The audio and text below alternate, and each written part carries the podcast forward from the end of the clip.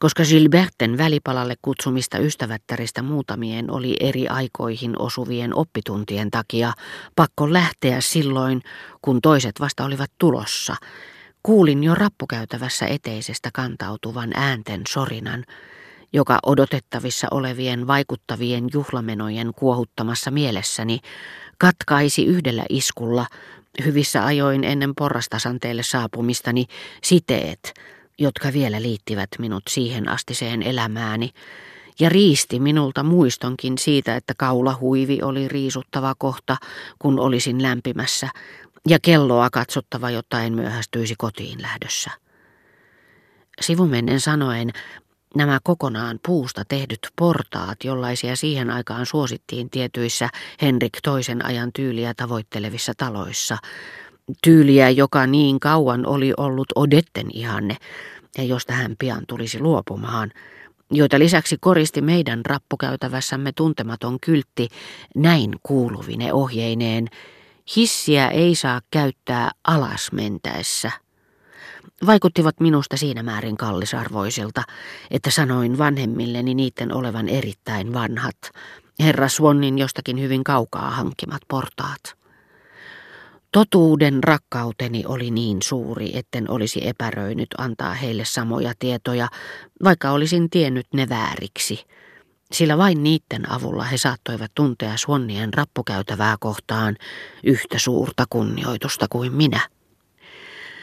Samoista syistä jonkun tietämättömän edessä, joka ei voi ymmärtää suuren lääkärin neroutta, Uskoisimme tekevämme oikein jättämällä tunnustamatta, ettei hän osaa parantaa nuhaa. Mutta koska minulla ei ollut minkäänlaista huomiokykyä, koska en ylimalkaan tuntenut silmieni edessä olevien esineiden nimeä enkä laatua, vaan ymmärsin korkeintaan, että niiden täytyy olla erinomaisia, jos niillä oli tekemistä suonnien kanssa – en tiennyt varmasti, jos kohta puhuessani vanhemmilleni näiden portaiden taiteellisesta arvosta ja kaukaisesta alkuperästä tulin valehdelleeksi.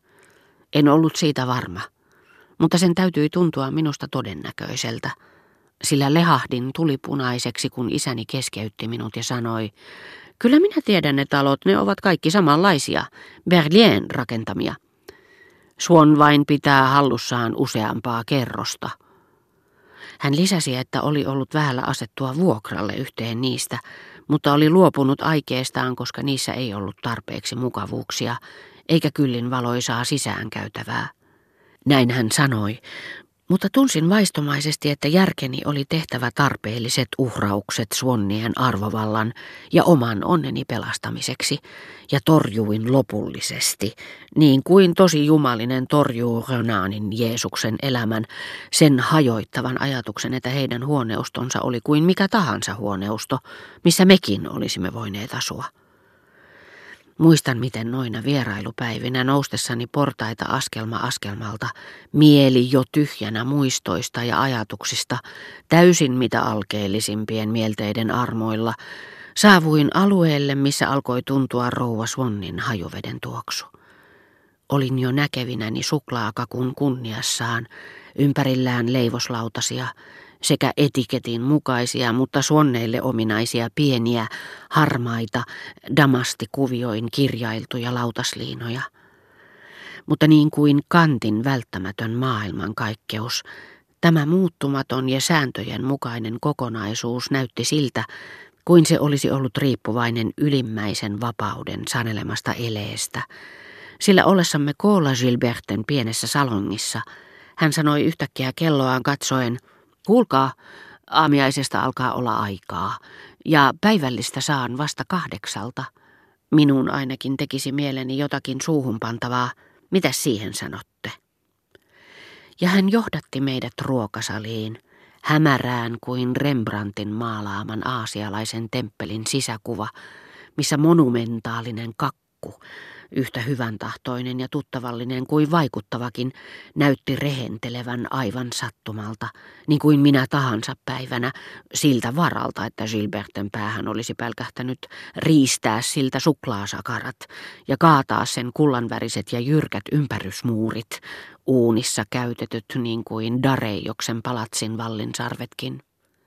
Ja kaiken kukkuraksi Sen sijaan, että olisi kuulostellut vain omaa ruokahaluaan niiniveläisleivonnaisen hävitykseen ryhtyessään, Gilbert halusi tietää, oliko minullakin nälkä, ja lohkaisi luhistuneesta muistomerkistä lautaselleni kokonaisen kiiltävän, itämaiseen tapaan tulipunaisilla hedelmillä rajoitetun seinämän. Hän jopa tiedusteli, mihin aikaan vanhempani söivät päivällistä, ikään kuin olisin sen vielä tiennyt. Ikään kuin minua hallitseva hämminki olisi sallinut nälän tunteen tai ruokahalun puutteen, käsityksen päivällisestä tai mielikuvan perheestäni säilyä tyhjässä muistissani ja halvaantuneessa mahalaukussani. Ikävä kyllä, tämä halvaantuminen oli vain väliaikaista. Tulisi hetki, jolloin ne leivonnaiset, joihin huomaamattani tartuin, olisi myös sulatettava. Mutta se oli vielä kaukana. Sillä välin Gilbert valmisti minulle iki oman teeni. Join sitä loputtomasti, vaikka kupillinenkin esti minua nukkumasta vuorokauteen. Niinpä äidilläni olikin tapana sanoa, harmin paikka, ettei tämä lapsi voi käydä suonneilla tulematta sieltä sairaana kotiin. Mutta mahdoinkohan suonneilla ollessani edes tietää, että juoma kupissani oli teetä? Ja mikäli olisin sen tiennyt, niin olisin juonut sitä sittenkin, sillä vaikka olisinkin palannut hetkeksi maan päälle, en olisi kuitenkaan saanut takaisin muistoa menneisyydestä sen paremmin kuin tulevaisuuden näkymiäkään. Mielikuvitukseni ei kantanut siihen kaukaiseen hetkeen saakka, jolloin mahdollisesti tulisin ajatelleeksi vuoteeseen menoa ja tuntisin tarvetta nukkua. Kaikki Gilberten ystävättäret eivät olleet siinä päihtymyksen tilassa, missä päätösten teko on mahdotonta. Jotkut kieltäytyivät ottamasta teetä. Silloin Gilbert turvautui siihen aikaan paljon käytettyyn sanontaan ja totesi, minulla ei ilmeisesti ole mitään mahdollisuuksia teeni kanssa. Ja näyttääkseen, ettei ollut kysymys mistään juhlamenoista, siirrellessään pöydän ympärille ryhmitettyjä tuoleja, mehän olemme kuin häissä, voi että palvelijat ovat typeriä. Hän istui vieressäni Xn muotoisessa poikittain olevassa tuolissa ja naposteli. Kaiken lisäksi, ikään kuin hänellä olisi voinut olla käytettävissään niin paljon leivoksia ilman äitinsä lupaa, kun rouva Swan, jolla oli päivänsä yleensä silloin kun Gilbertelläkin välipalansa, saatettuaan jonkun vieraan ulkoovelle, tuli hetkeksi sisään, juoksujalkaa, joskus yllään sininen samettipuku, usein valkoisten pitsien peittämä musta silkkileninki. Hän sanoi hämmästyneen näköisenä, ei, mutta sehän on hyvän näköistä, mitä teillä siinä on. Minun tulee nälkä, kun näen teidän syövän kakkua.